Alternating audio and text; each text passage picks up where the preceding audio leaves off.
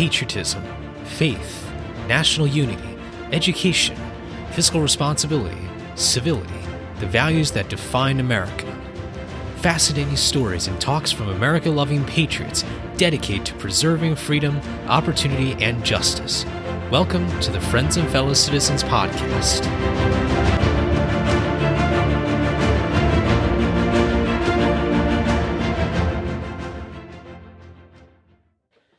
Hello, everybody, and welcome to another episode of Friends and Fellow Citizens. I'm your host, Sherman Tylowski. Once again, thank you so much for listening into this episode. I hope you enjoy it. Today, we will be talking about one of the most well known figures and founding fathers in American history, Samuel Adams. Before we get to this exciting guy, I want to first make a quick announcement next month I will be making an announcement about the Patreon memberships. Um, I've been thinking a lot about adding more benefits to our Patreon members and switching things up a little bit. Uh, but I'm going to make that very clear to all of you next month. And uh, I will let you all know when that will happen. And uh, I, I guess this was an announcement about an announcement but anyway, just make sure you stay tuned for that, and uh, let's get right into today's episode. All right, now you might be thinking, when you think of Samuel Adams, when you hear Samuel Adams, you might be thinking of the beer that you get at the supermarket. Well, I can tell you that if you do enjoy beer and you like Samuel Adams, it would be very fitting to uh, get a, a, bottle right now of Samuel Adams, kick back and relax and listen to this episode about this founding father. All right, we're going to start off with his early life. He was born in Quincy, Massachusetts on September 22nd, 1722. And Adams was uh, born to a pastor um, and his father was very influential in politics at the time. They were especially very involved in popular politics. Adams really got that influence early on, but that wasn't really what he wanted to do initially. He actually wanted to you know, study law. Uh, he didn't really go down that road. Uh, then he also knew, obviously knew that there was the area of business his father was a merchant, and he thought, well, I might have gotten the genes from his father. Well, uh, I guess I guess maybe the genes skipped a generation because Adams was not so good with money, and we'll we'll talk a little bit about his financial situation later on in his life, a little bit later in the episode. But basically, he, I. I don't. I don't know. Um, he he would not be a great treasurer. Let's just say, um, he he got some money from his dad, but somehow you just kind of kind of just spend it I get, and he didn't really have anything to show for it. So business not not his style.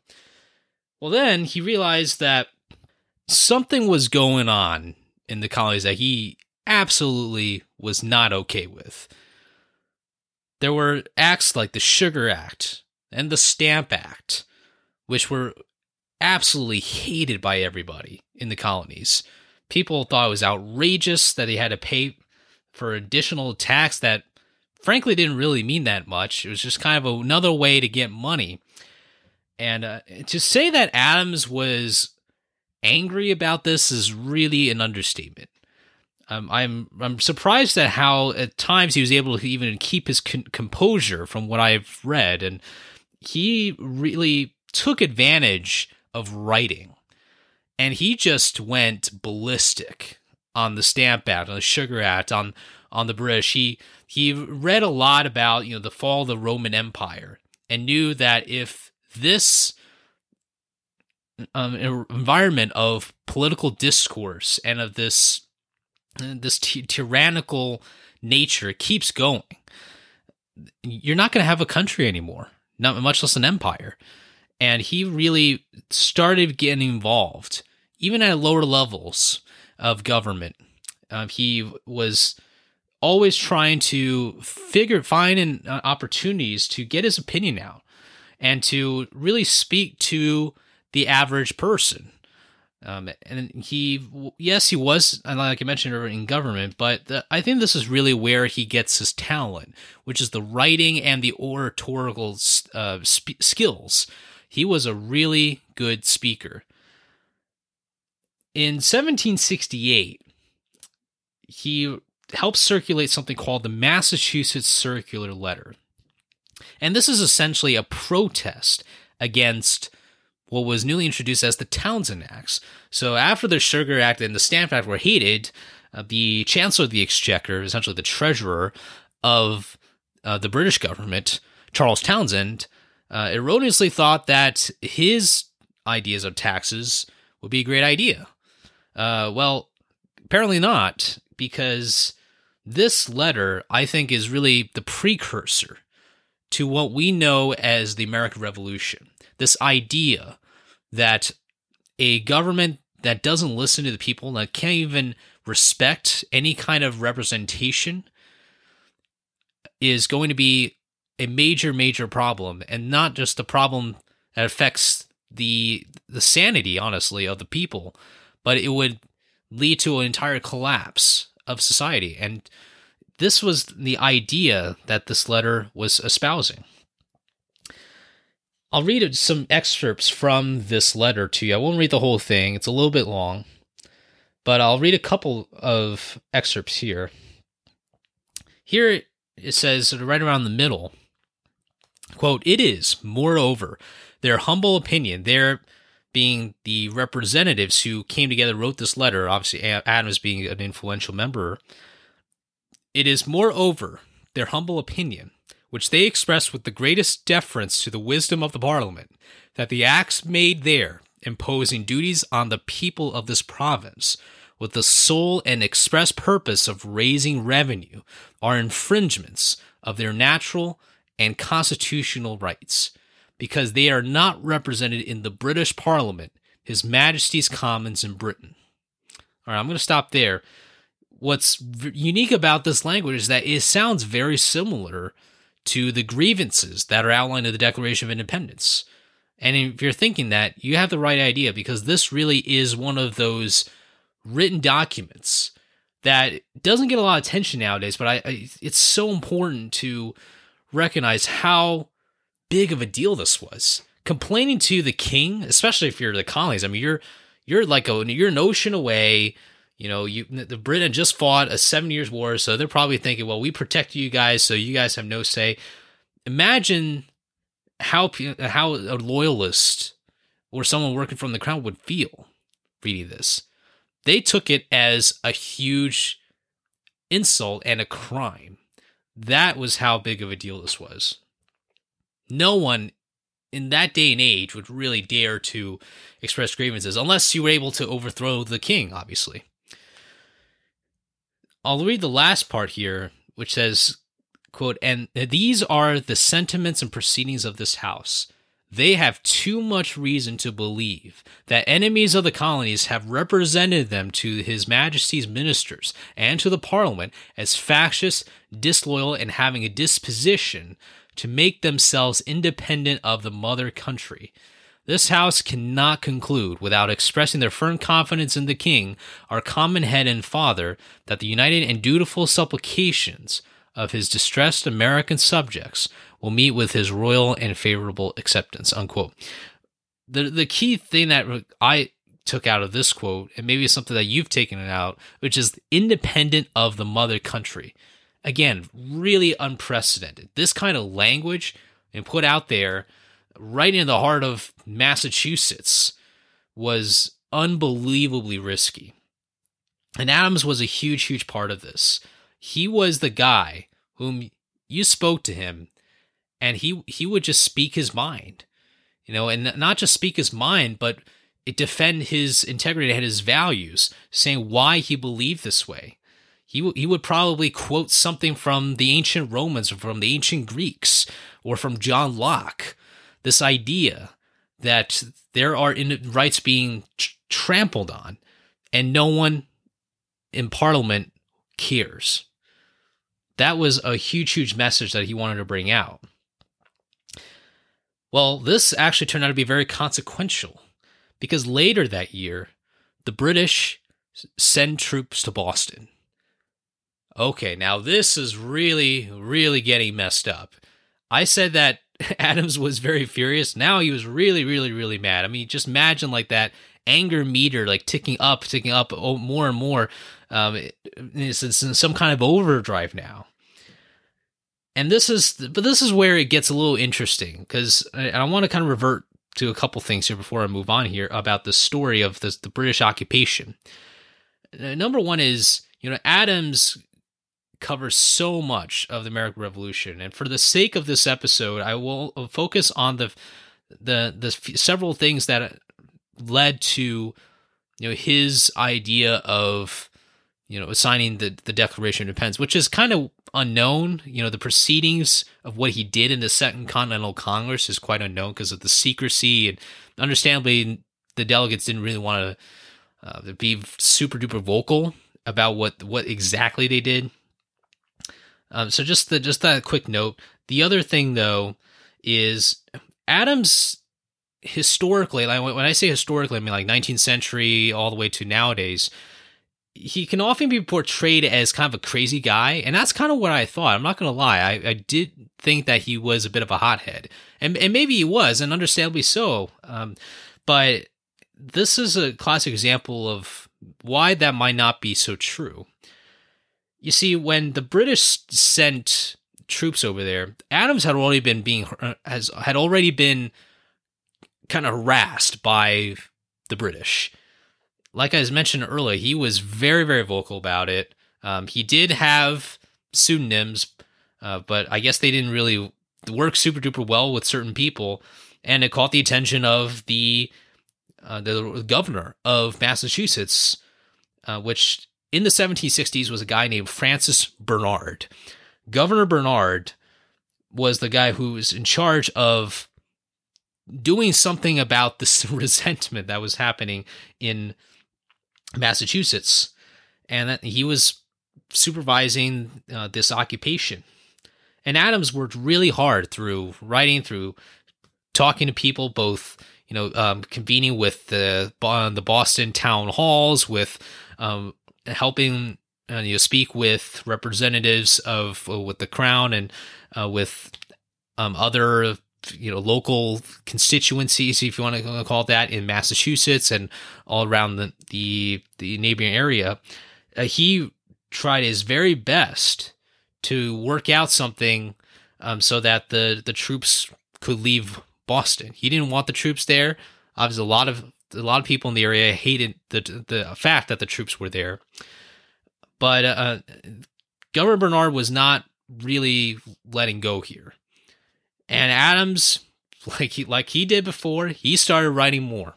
He wrote a lot of commentary, uh, really uh, some things not so true, by the way, uh, but he used this power of using a narrative to describe what this what was happening. It was kind of like a story. It's kind of like you know, he understood the the sentiments of how people felt. And I think he just took that and he created a narrative saying you can do something about it. You can call on these troops to leave. What these people are doing to you and your livelihoods is not right. And it actually hadn't always been the case in terms of his effectiveness. In fact, uh, a little bit later on, um, the the British did start making some changes on how they dealt with taxes or um, leaving taxes because of the pressure, economic pressure that was happening, the lobbying, and some people didn't like Adams. Didn't they didn't like his messages very well? They thought that you know this effort to overthrow the British crown well, maybe wasn't such a great idea. But in this instance, Adams was very, very persistent on this mission to get troops out of Boston. And he was so persuasive with his efforts, with the efforts of countless people. He was able to kick out, essentially, Governor Bernard. Bernard left for England in 1769 and, and he never came back. I think one of the reasons why is because he he didn't want to deal with Samuel Adams again, which is a good enough reason, I guess, if you're a loyalist. And you might be wondering, well, what did the British try to do to Samuel Adams? Well, just like the tyrants they are, they tried to bribe Samuel Adams. Yes, there there were people who were who thought that there here was some poor guy probably just complaining about about freedom and tyranny, maybe because he didn't have a lot of money.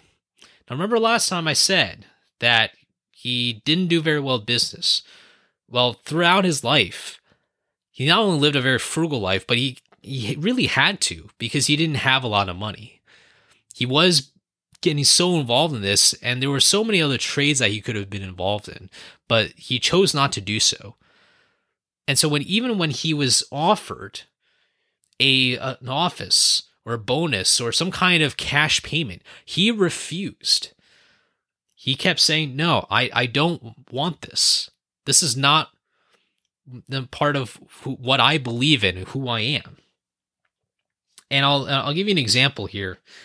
There's one time this was after Bernard left. There's another guy came in named Thomas Hutchinson, who you might recall from our John Hancock episode. Uh, Hutchinson had to deal with Hancock, and of course, he had to deal with Samuel Adams. So he didn't have the easiest job, let's just say, for for a loyalist.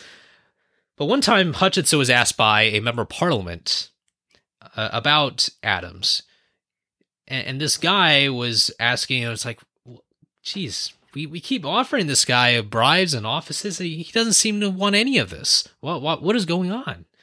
And Hutchinson reportedly said this quote. He said, "Quote: Such is the obstin- obstinacy and inflexible disposition of the man that he never can be conciliated by any office or gift whatever." Unquote. Now, if there's any, and look, I'm not a Thomas Hutchinson fan, but if there was anything that we can get out of Governor Hutchinson that could be of some kind of value, I think it's this quote. Adams was offered so many chances to be wealthier and be better off than he had ever been before, at least in his early life, but it, he never budged. Really, really remarkable. You would think, you know, if you took 100 people and you told them and every single one, let's say in this situation, and you say, look, you can you can be wealthy for the wet rest of your life if you just stop with this uh, this complaining or this protest or whatever you're doing. I'll bet you 99, almost 99 people, maybe 99 people out of 100 might take it. Especially depending on the well, depending on the circumstances for sure. But think about how much power and how much wealth you can gain. Samuel Adams might be that lone guy to say, no, I don't want this. What happened after the occupation uh, turned very, very ugly. The Boston Massacre occurred in March 1770. I won't go too much into detail in this episode. Maybe in another episode we will. Uh, but this was really because the troops never, obviously never fully left, even with a lot of convincing. Troops still didn't leave, and we, we, we had five colonists dead. Adams knew that he needed to take advantage of this. He needed to show the British that this was just the beginning of a long train of grievances. To I'm going to quote from the Declaration of Independence.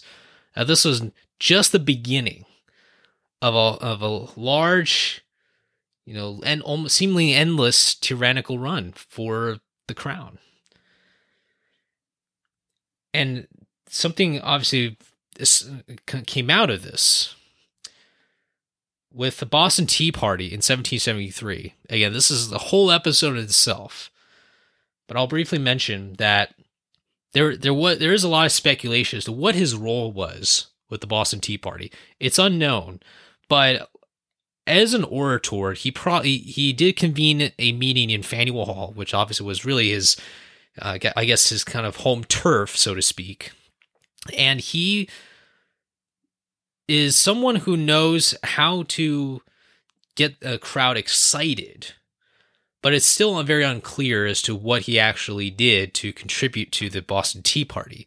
I do think that this is something of worthy debate because oftentimes you see, and regardless of what this person says, I'm just saying any person in general, you have to be very careful with determining whether or not that person is incited uh, uh, in an act of you know violent protest and whatnot. So it, it, anyway, it's I just bring that up because it is a unique part of Adams' history, which is the legacy part. Wondering how much of a role he had.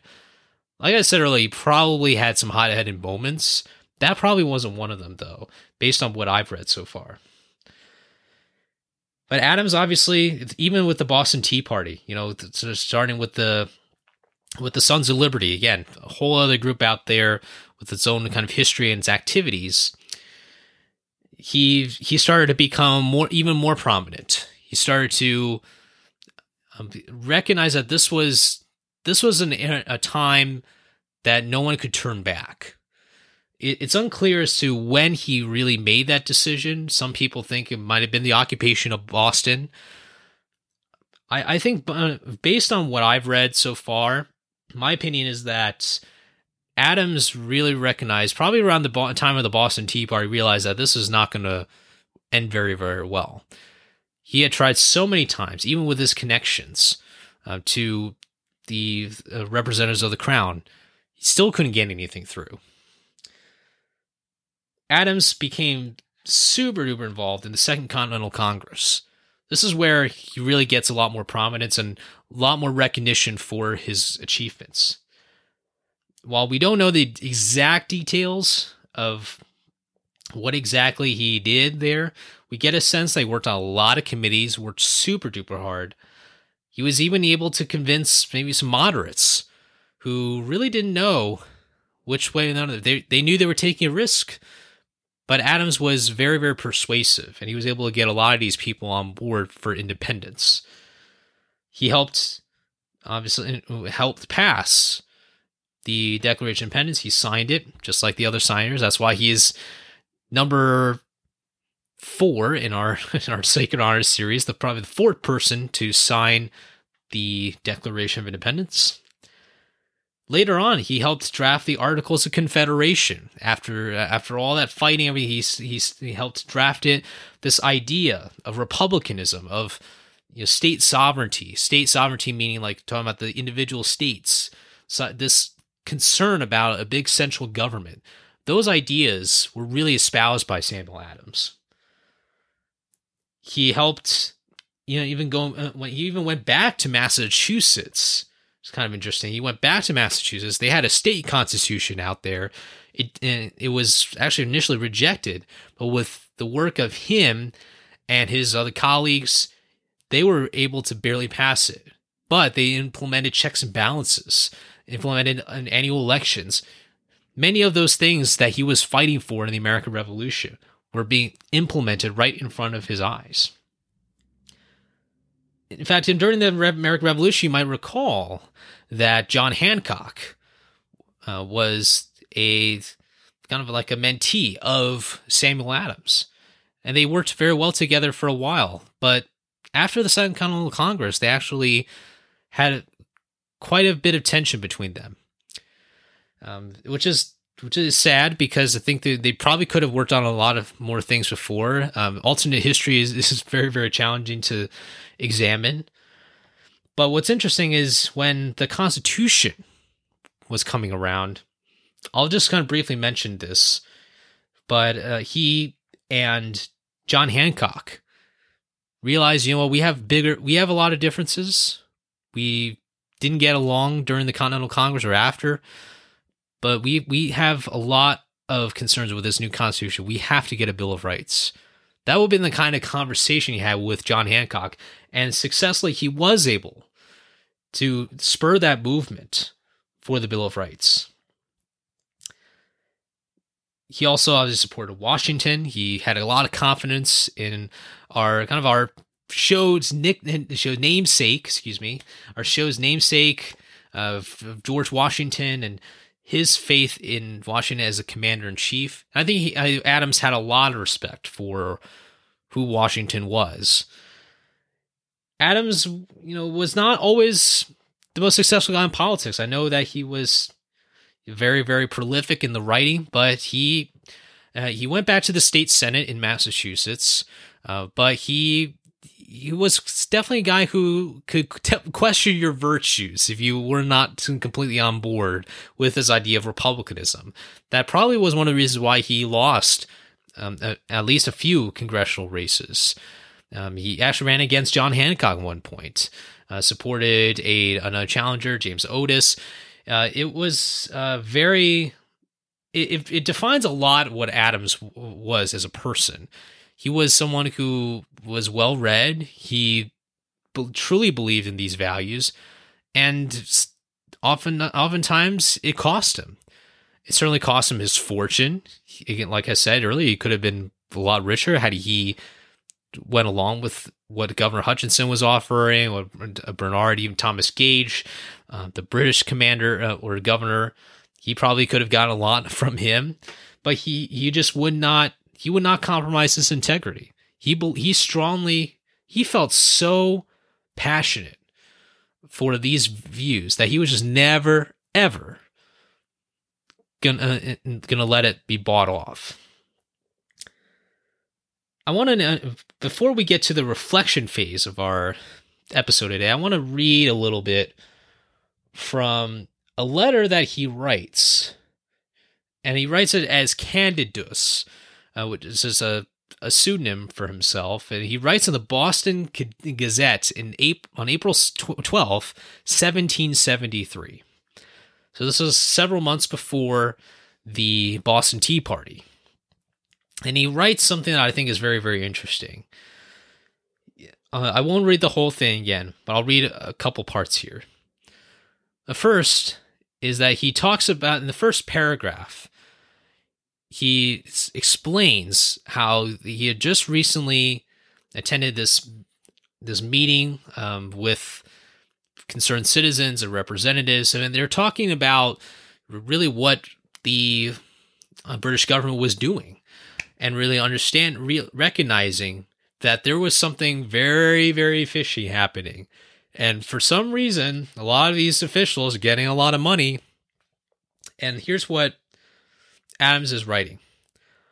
He explains this scheme that the British uh, had in plan. The first part of their plan, they imagined they had finished, that is, the establishment of a revenue.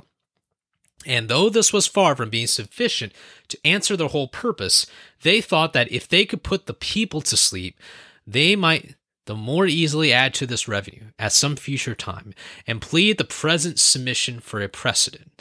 They therefore began upon the second and equally important part of their plan, which is to appropriate the revenue they had raised to set up an executive absolutely independent of the legislative, which is to say the least, the nearest approach to absolute tyranny.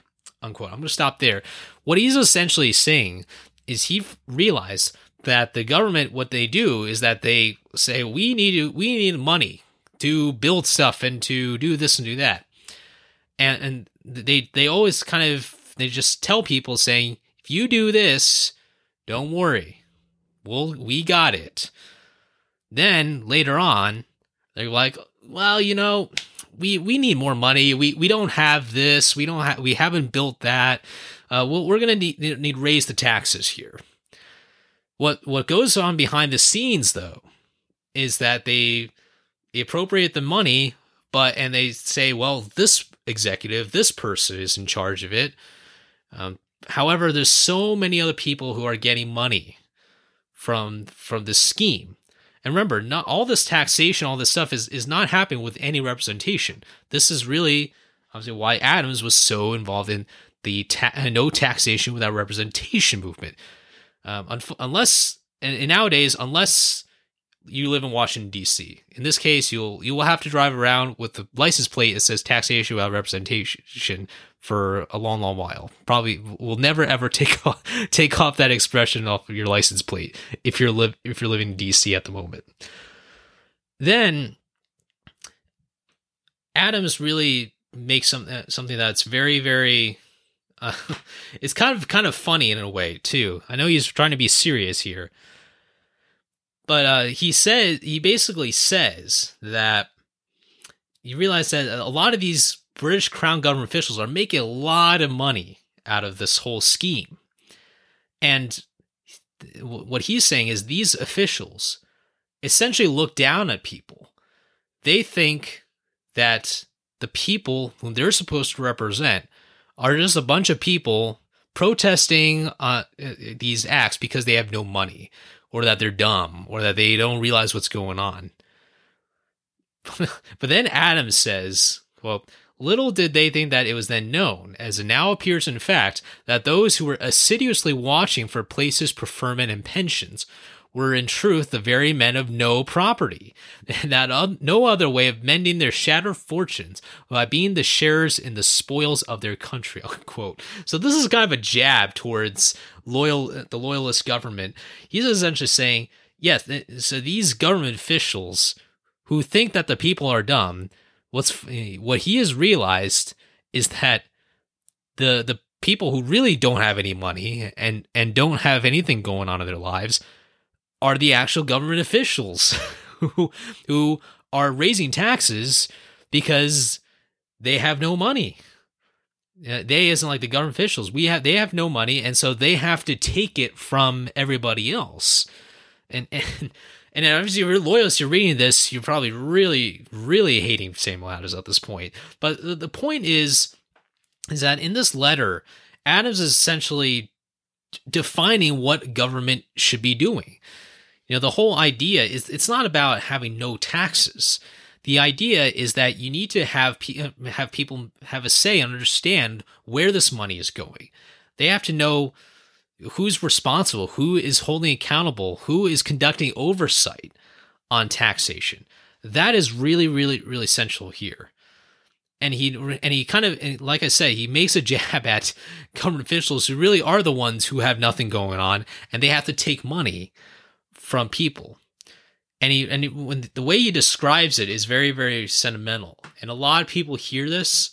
He actually even said that a lot of people were shocked at just how this is happening right in front of their eyes.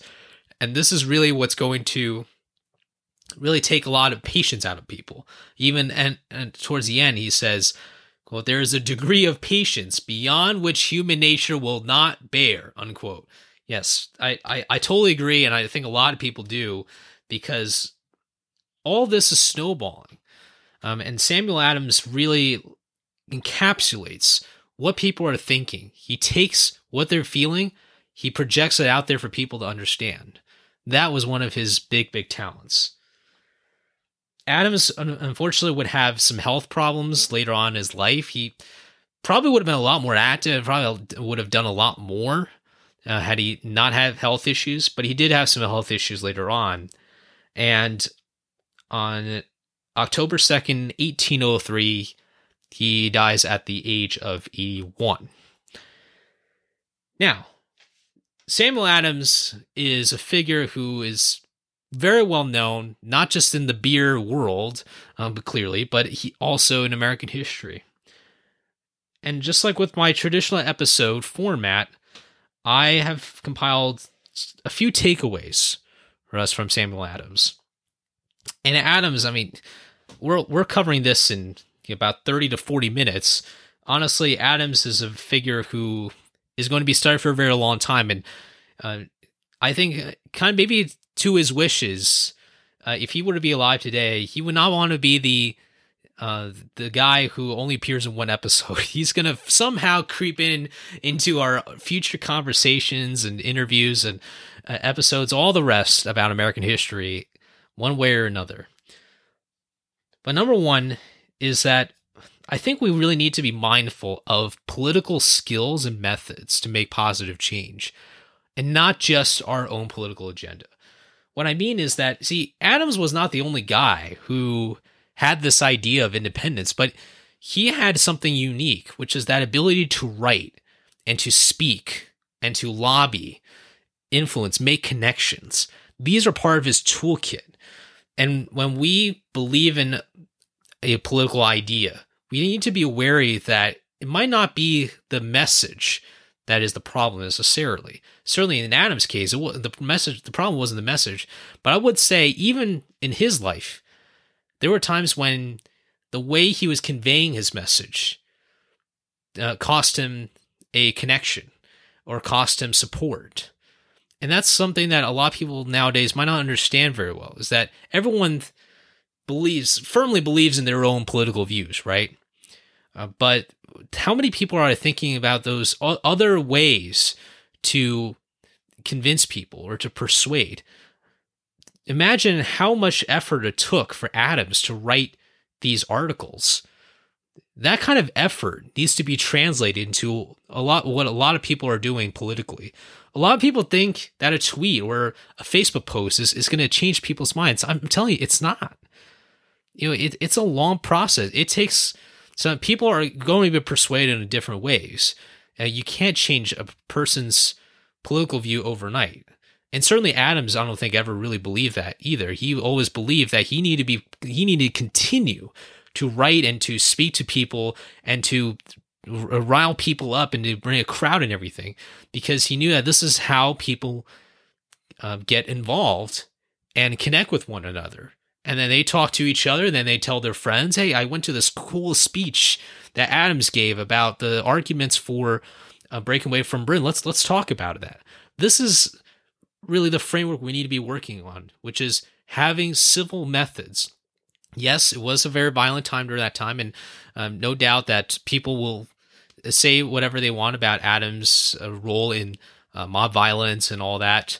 Um, I don't think he's really that that involved personally, um, despite what some historians might say.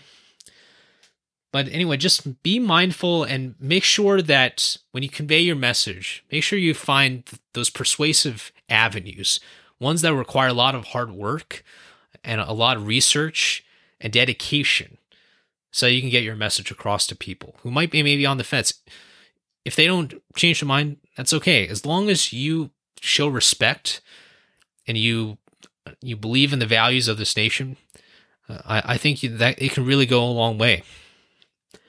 Number two is we need to we we we have to know we can repair some fractured political relationships. And we can and as a result we can work together on larger important issues even if there are political differences. This is obviously a reference to uh, Adams' relationship with Hancock. These two guys were not speaking to each other for years. What they probably should have. But then when it came to that important crossroads, knowing that the future of America was on the line. Adams and Hancock both knew that they had to set aside their differences and they had to fight for something that was even larger than themselves. It does take two to, or more to tango in this case. We can never, I don't think we can repair, unfortunately, every single um, political fracture with every single person. Uh, it never happened then. I don't think it can. It can never happen nowadays. But we can always make an effort. We can always be that person to take the moral high ground, and rec- and tell that person, say, "Look, we. I know we have differences. I know we've we've said some things to each other in the past. If if there is that mutual trust, that trust but verify sort of mindset, you, even even mending just one broken relationship between two people can make a huge difference. And you'll feel a lot better about that too. I think you'll have more faith in that person and really the ability to f- have Americans come together and heal and have a more perfect union. And the last is to never surrender your integrity. I mentioned earlier about Adams' attempts, uh, well, I should say, the attempts of the British to influence Adams he would not budge. I mean, the only really big source of income he was able to really get later on in his life was actually his the passing of his one of his sons, who had quite a bit of wealth. Uh, but he was not going to give up that conviction, and and neither should you. We we can never ever give up our integrity. We have to defend those morals and those values. There's never a wrong time to do something right. And that's what I think Adams embellished. He was not a perfect man. He probably said some things they probably shouldn't have. And I'm really more talking about his uh, relationship with some, maybe some other folks, other patriots, and other uh, people on the on the patriot side. Uh, but I, I think he demonstrates something that is very very rare, um, and he sets a pattern for, for a mold for people to fit in. Um, it's hard to replicate exactly what his career was, but this idea that he wasn't afraid to speak about these ideas of freedom, of opportunity, um, even going as far, you know, I read somewhere where, you know, as uh, later on in political office, he, he even believed in the, this virtue of providing public school education, especially to girls. I mean, that's a huge step. Yes, it, he was very much criticized, but he believed in these virtues, the value of virtues of an elected official and as an American citizen. That is really, really central for Samuel Adams. All in all, I've learned a lot about Samuel Adams. Like I said earlier, I kind of thought he was a little crazy, and maybe he is.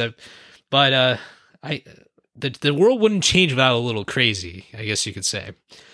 But Adams really was, I think, so successful in being able to to bridge a lot of divides that a lot of people might not have had the courage to do so. Um, so I hope you had a great time listening and learning about Samuel Adams. Uh, you probably finished your bottle of beer if you were uh, drinking it as you were listening, and I hope it was as delicious as the freedom that Samuel Adams helped fight for. Thank you so much for listening to this episode. I hope you enjoyed it. Uh, make sure you subscribe to this channel. Look out for future announcements about Patreon, about other news that are coming for friends and fellow citizens. Have a great rest of your day, rest of your week, and remember, a day in America always gets better when we are with our friends and fellow citizens.